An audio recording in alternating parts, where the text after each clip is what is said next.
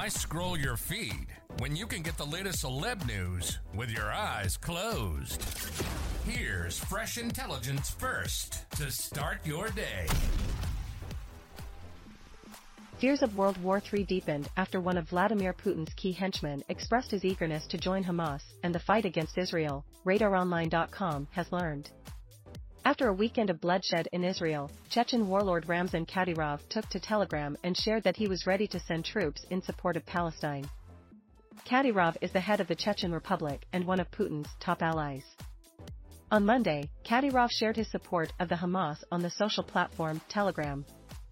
The Chechen leader attempted to appeal to the international community and called for a peaceful solution after the terrorist group invaded Israel in a surprise attack on Saturday. I appeal to the international community so that at least once they unanimously make a fair decision regarding the situation in Palestine, Kadyrov's telegram post read.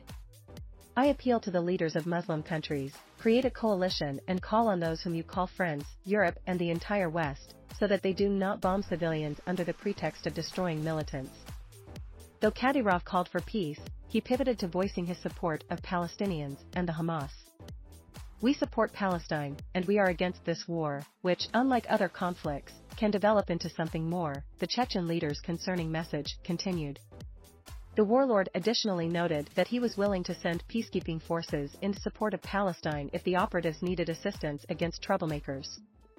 Visit the all-new Radar Sports for all the on and off-field activities of the biggest names in the games, I myself have been to Israel, and our peaceful delegation experienced first-hand attempts at overt provocation, Kadyrov continued.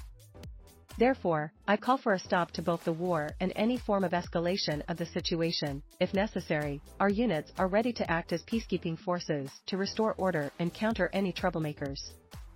The bizarre post came off as a half-baked attempt to call for an end to the conflict while simultaneously warning Israel that the Russian Republic stood united with Hamas.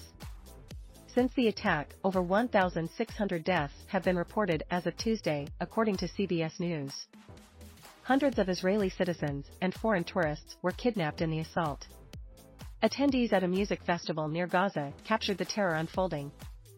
Footage showed missiles flying overhead and hundreds of attendees fleeing for safety across an open field while under Hamas gunfire. The Hamas has threatened to executive captives if Israel continued to attack Gaza without warning.